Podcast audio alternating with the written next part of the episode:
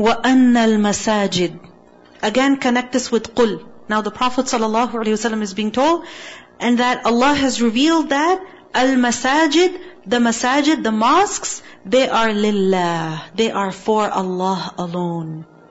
فَلَا تَدْعُوا So do not invoke, do not worship ma'allahi with Allah ahada, anyone at all. Meaning only worship Allah.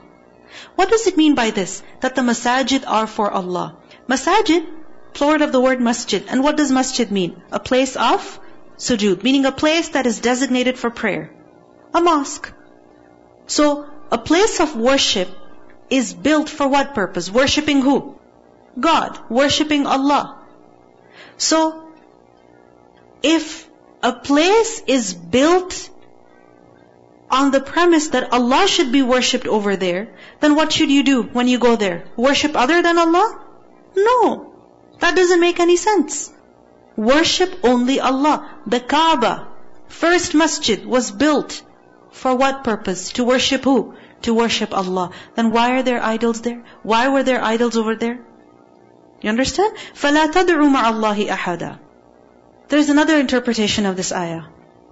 That masajid, masjid, is understood as the entire earth. Because from hadith we learned the Prophet ﷺ said that the entire earth has been made a masjid for my ummah. Meaning you can pray anywhere. Just ensure that the place you're praying at is clean, right? And you can pray there. So, what does it mean then? وَأَنَّ الْمَسَاجِدَ لِلَّهِ Any place where you can do sajda, where you can worship Allah, is what? It belongs to who?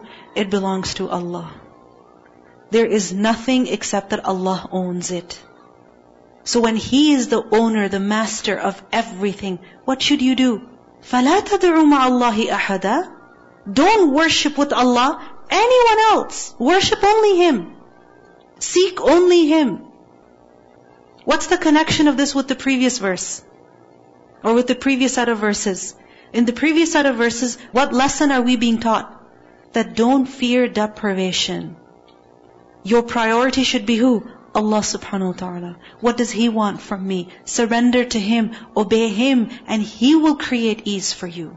And you know what? You're in this world, and this world belongs to who? Allah. So you shouldn't be worshipping, you shouldn't be seeking anyone else but Him anyway.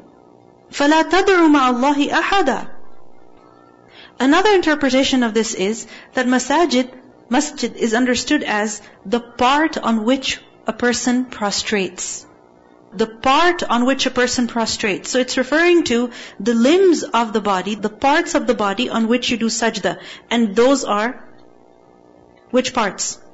The forehead. Don't forget the forehead and the nose. Right? The hands, both hands, and then the knees also. Right? And of course your toes also. So, your body, it belongs to who? Who owns it? Who owns it? Allah owns it.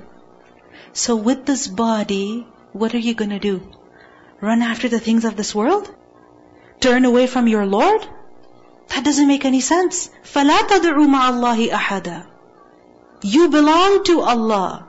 So don't worship anyone else with Him. Assalamu alaikum. And uh, nowadays, mashallah, if we see in uh, these days and these times which is we're living, Allah subhanahu wa ta'ala bless us with so many masajid in this western countries, alhamdulillah. And if you see them, most of masajid is full, full of people and sisters and uh, mothers, all of them. But if you notice, most of them, we are spending time in the masajid from morning and evening, but we do everything except worshipping Allah subhanahu wa ta'ala in the masajid. We coming, we chatting, that's, I mean, worshipping not just idol, worshipping our desire also can be including this one. I see them like sisters all the time in the masajid, but they not even pray two rakah. They're missing the salah when the azan is coming. They're not chatting. They're doing some things, uh, most of them which is not relating anything with uh, remembering of Allah subhanahu wa ta'ala. And when you see where I was, I was in the masjid. And I think this ayah also can be related to that too. Khair for pointing that out. That really the purpose of a masjid, why is a masjid built? Why? Why? Is it just a place to meet and gather and have our aqiqahs in and things like that? No. That could be done anywhere. Could be done outside, could be done in somebody's basement, it could be done in a restaurant. Why is a masjid built? For the worship of Allah. So if we're going to the masjid and we're spending time talking to people only, and we don't even have time to pray because we're too busy, then defeats the purpose of building the masjid. So the purpose of the masjid is to worship Allah. فَلَا تَدْعُوا مَعَ اللَّهِ أَحَدًا And the Prophet ﷺ said that when you see a person buying or selling in the masjid, making their trades in the masjid, can you buy this from me? Right? I'd like to sell this to you. Then he said, you should say, لا أربح الله تجارتك. May Allah not make your tijara profitable. May Allah not make your trade profitable. Why? Because masjid was built for what? For worship, not a place where you can buy and sell things. He said, and if someone announces a lost item, then say, لا أداها الله عليك. May Allah not return it to you. He said, فَإِنَّ الْمَسَاجِدَ لَمْ تُبْنَ لِذَلِكَ The masajid were not built for that. They were not built as places where you can buy and sell, as places where you go and make announcements. No, it's a place of worship. That's the number one goal, purpose of the existence of a masjid. فَلَا تَدْعُوا مَعَ اللَّهِ أَحَدًا This is a prohibition from shirk and in general also that when we belong to Allah, this world belongs to Allah, a masjid is built for the worship of Allah, then let's not forget Allah. وَأَنَّهُ And that, meaning this has also been revealed to the Prophet ﷺ, that لَمَّا قَامَ عَبْدُ اللَّهِ That when the servant of Allah stood up, which servant of Allah is this? Muhammad sallallahu alayhi wasallam. And he stood up, stood up for what purpose? To worship Allah. Remember, he performed the prayer, right? And the Sahaba were behind him, praying behind him, and the Prophet ﷺ was reciting the Quran out loud. This is when the jinn heard his recitation. Allah subhanahu wa ta'ala says that when the servant stood, yad'uhu, he was worshipping him, meaning in order to worship Allah. What happened? Kadu, they almost who? the jinn almost. Yakununa, they were alayhi on him, meaning on Muhammad sallallahu alayhi wasallam, libada, a compacted mass. Libad, lam badal. Libad is a plural of libda. And libda is used for a group of people in which some people are above others. So basically crowds and crowds. You know, like you see a crowd of people, you know, standing and then each one is like in front of the other or trying to listen from over the other. Right? And we have to do that because we can only stand, we can't exactly float or fly. So the jinn can do that. So you can imagine, كَادُوا يَكُونُونَ عَلَيْهِ لِبَدًا So when the jinn heard the recitation of the Prophet ﷺ, how were they? Sitting far away from him? How were they? They were like on top of him. Libad crowding around him. A huge crowd gathered around him in order to listen to his recitation. And the Prophet ﷺ, did he have any idea that the jinn were listening to him? No. He didn't. And Allah subhanahu wa ta'ala informed him of that later. But what does it show to us about the jinn? That how eager they were to listen to the Qur'an. That they wanted to be as close to the Prophet ﷺ as possible crowding around him. Just like the angels, we learn that the angels go around looking for gatherings where Allah is being remembered, right? And when they find a gathering like that, what do they do? What do they do? They call each other. And then so many angels come that the entire gathering is covered with the angels. So here also, كَادُوا يَكُونُونَ عَلَيْهِ لِبَدًا How eager are we to listen to the Qur'an? How eager are we to learn the Quran? When it comes to the mushrikeen, earlier we learned فَمَا لِلَّذِينَ كَفَرُوا قِبَلَكَ مُهْطِعِينَ عَنِ الْيَمِينِ وَعَنِ الشِّمَالِ عِزِينَ Even the mushrikeen would run to the Prophet ﷺ when he would recite the Quran. But why would they run? In eagerness to listen to the Quran? No. To mock at him, to stop him, to criticize him, to ridicule him. But here we see The jinn coming in order to listen eagerly to the recitation of the Quran. قُلْ say إِنَّمَا أَدْعُو رَبِّي Tell them that I only worship my Lord. وَلَا أُشْرِكُ بِهِ أَحَدًا And I do not associate with Him anyone. This is my message. I only worship my Lord. He has no partners. This is my message to you. I seek His help. I put my trust in Him. So, this is like a challenge to the mushrikeen also. That I will never do shirk. No matter how much you oppose me. قل say إني لا أملك لكم ضرا ولا رشدا Tell them that indeed I do not possess for you any dar, meaning the power to harm you or protect you from harm. ولا رشدا nor any ability or power to guide you in the right direction. This comes from who? Who has control over this? Only Allah. In other words, the Prophet ﷺ is told to inform the people that he was only a human being, whose responsibility was to convey. He was to make clear that he had no control over the affairs of people with respect to their loss and gain, or with respect to their guidance and misguidance. That is in control of Allah. The Prophet ﷺ's job was to convey. قُلْ say, inni, indeed, indeed I, لَن يُجِيرَنِي Never can anyone protect me min Allah from Allah. Ahadun, anybody at all. Not even a single person. No one can protect me from Allah. Yujira, ijara, is to give protection. No one can save me from Allah. What does this mean? That even if I were to disobey Allah and turn away from my obligation, you could not protect me. I can't save you. I don't even have power over myself.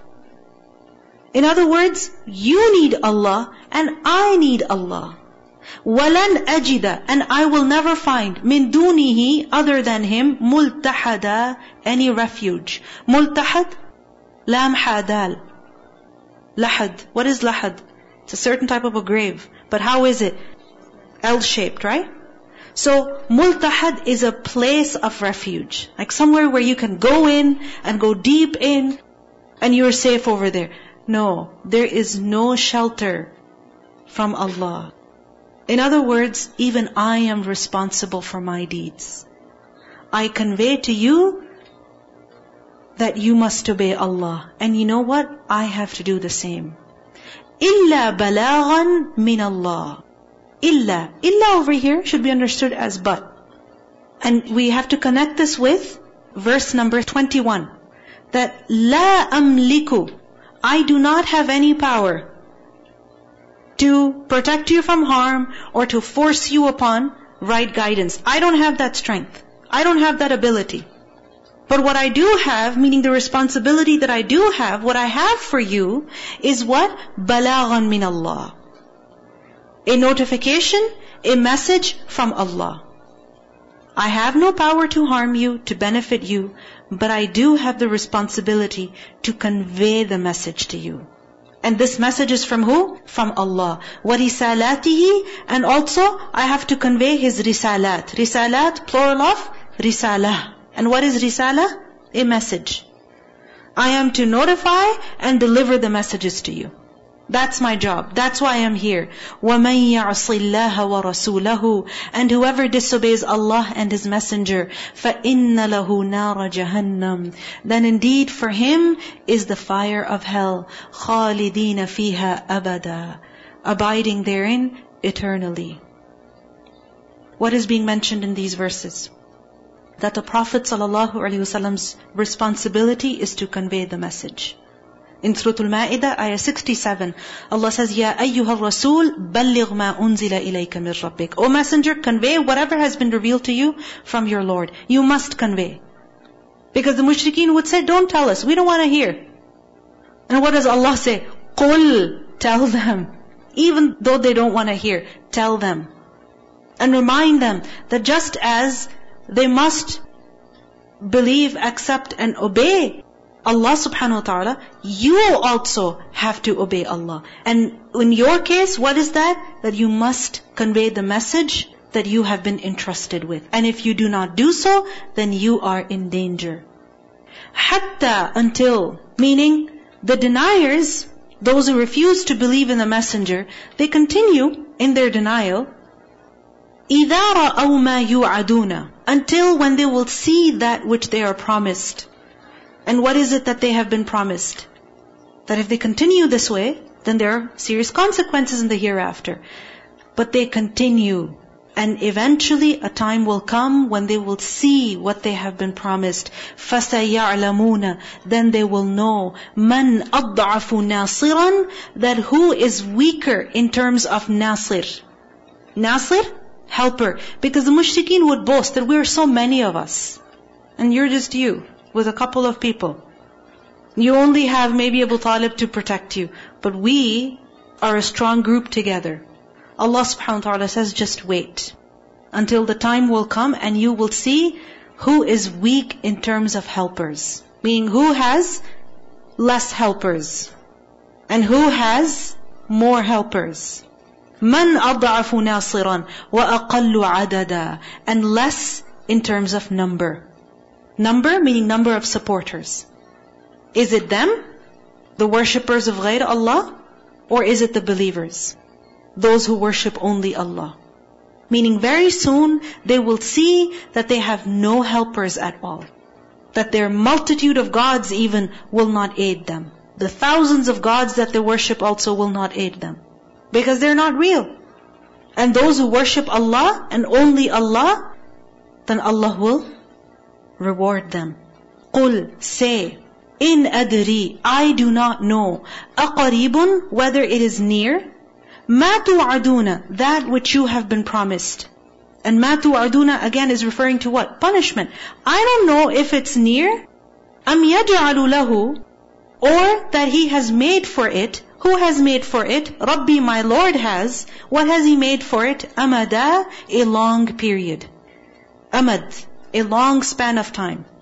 Because whenever the Prophet ﷺ would warn the people of the punishment, they would say, okay, when is it gonna be? You keep talking about it, when is it coming? So he's told over here, tell them, I don't know when it's gonna be. Very soon? Or after a long time? Only Allah knows. Alimul ghaib. He is the knower of the unseen. فَلَا يُظْهِرُ And He does not disclose. يُظْهِرُ, izhar, is to manifest, to declare. Tell others about what you know. So فَلَا يُظْهِرُ He does not disclose عَلَى غَيْبِهِ His ghaib, meaning the knowledge of unseen that He has, He does not inform ahada, anyone about it. This is similar to how we learn وَلَا يُحِيطُونَ بِشَيْءٍ مِّنْ عِلْمِهِ إِلَّا بِمَا شَاء Allah has the knowledge of the unseen and He does not give it to anybody. There are some matters of the unseen that Allah has kept only to Himself. And of those matters is what? When the day of judgment is going to be. Remember when Jibreel came to the Prophet ﷺ in the form of a human being and he asked him questions? Right? What is Iman? What is Islam? What is Ihsan? And then he asked him a question that, that, when is the hour going to be? And what did the Prophet ﷺ say?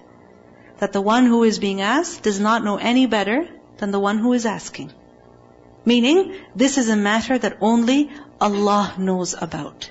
So, عَالِمُ الْغَيْبِ فَلَا يُظْهِرُ عَلَى غَيْبِهِ أَحَدًا إِلَّا except مَنِ ارْتَضَى مِنْ رَسُولٍ except man, the one who irtada, he has approved, meaning Allah has approved, mir rasulin of messengers.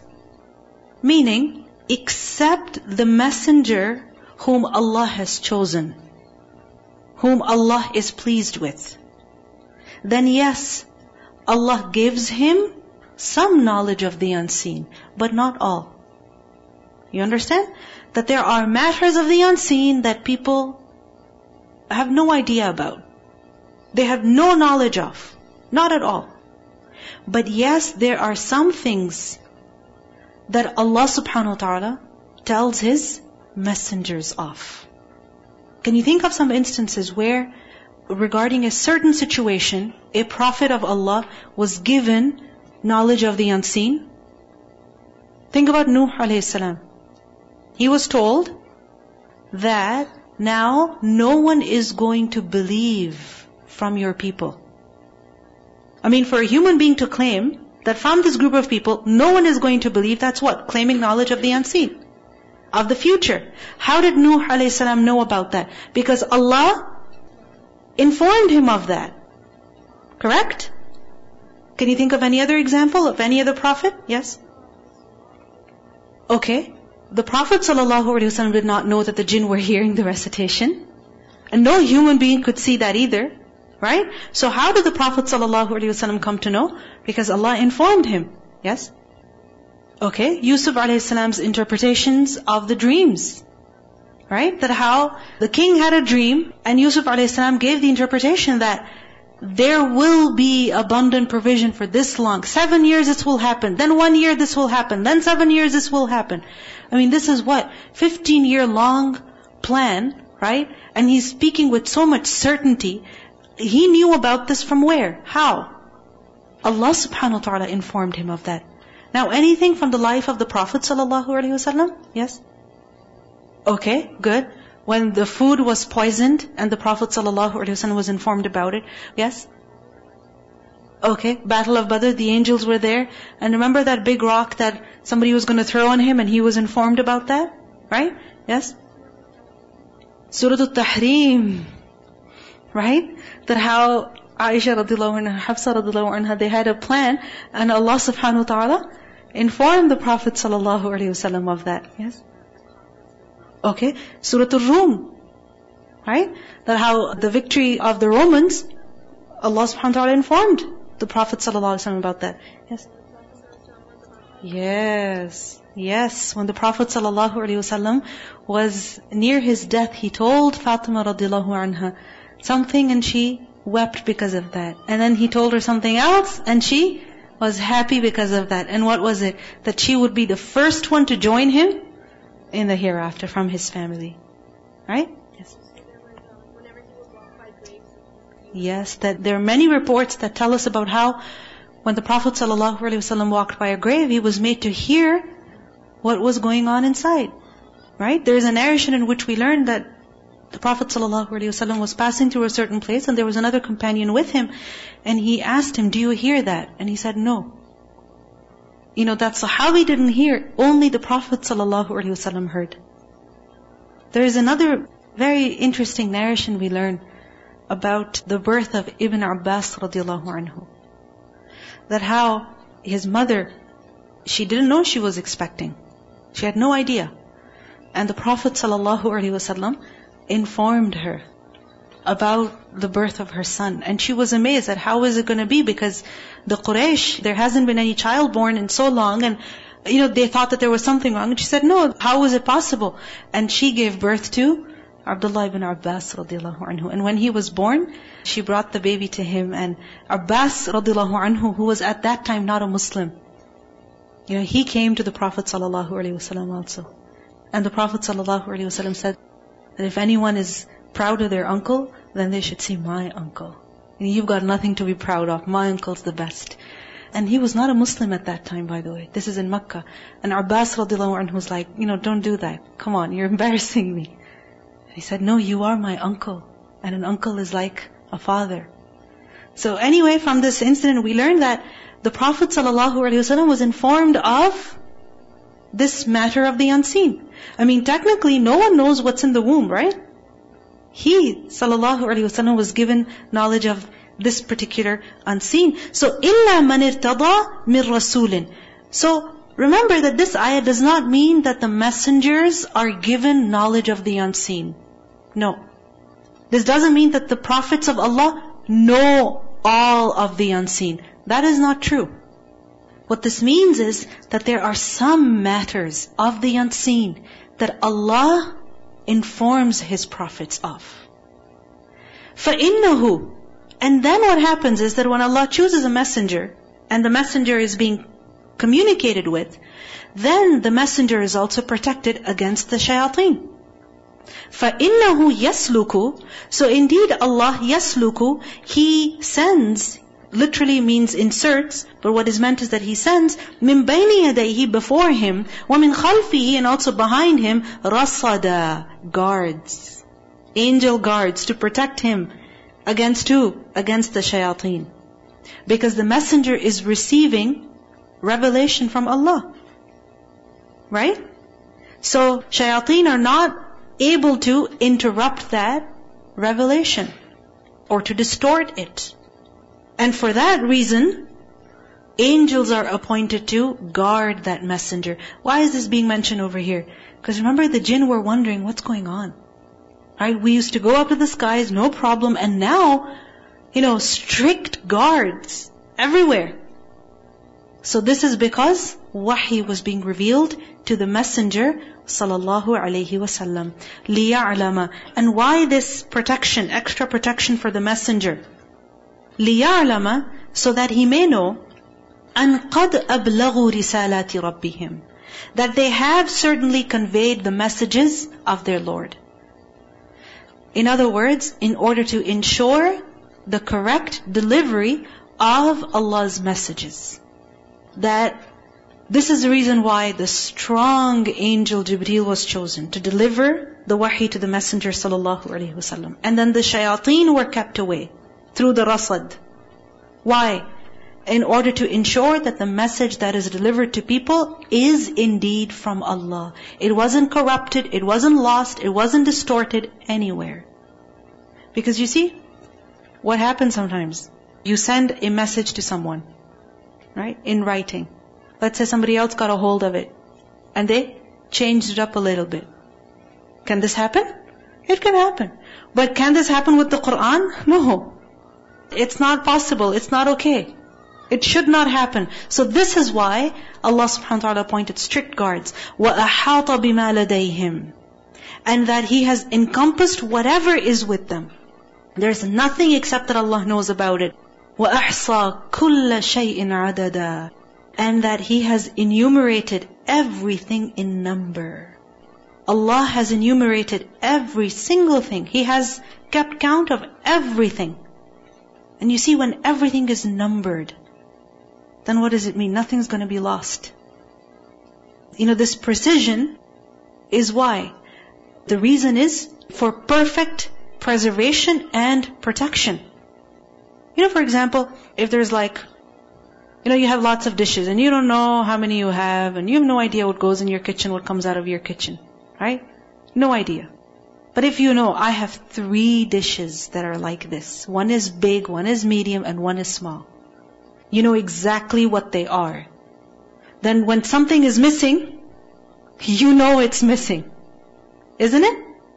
And when you see a fourth one, you know it's not yours. So some people, they're very organized. They know exactly what belongs to them. And some people, they have no idea. They've got like random pencils in their pencil case, random pens. Where did I get this from? I have no idea. Where did my pen go? I don't know. Was it mine? Did I buy it? Where did it come from? No idea. They don't keep count. Not keeping count is a sign of what? Disorganization. Which is a sign of what? Inability. Lack of attention. Not caring basically. وَأَحْصَى كُلَّ شَيْءٍ عَدَدًا What does it mean? Nothing at all is hidden from Allah. He is aware of every single detail. So precisely He has calculated everything, counted everything, numbered everything. So nothing is lost in this huge kingdom of His.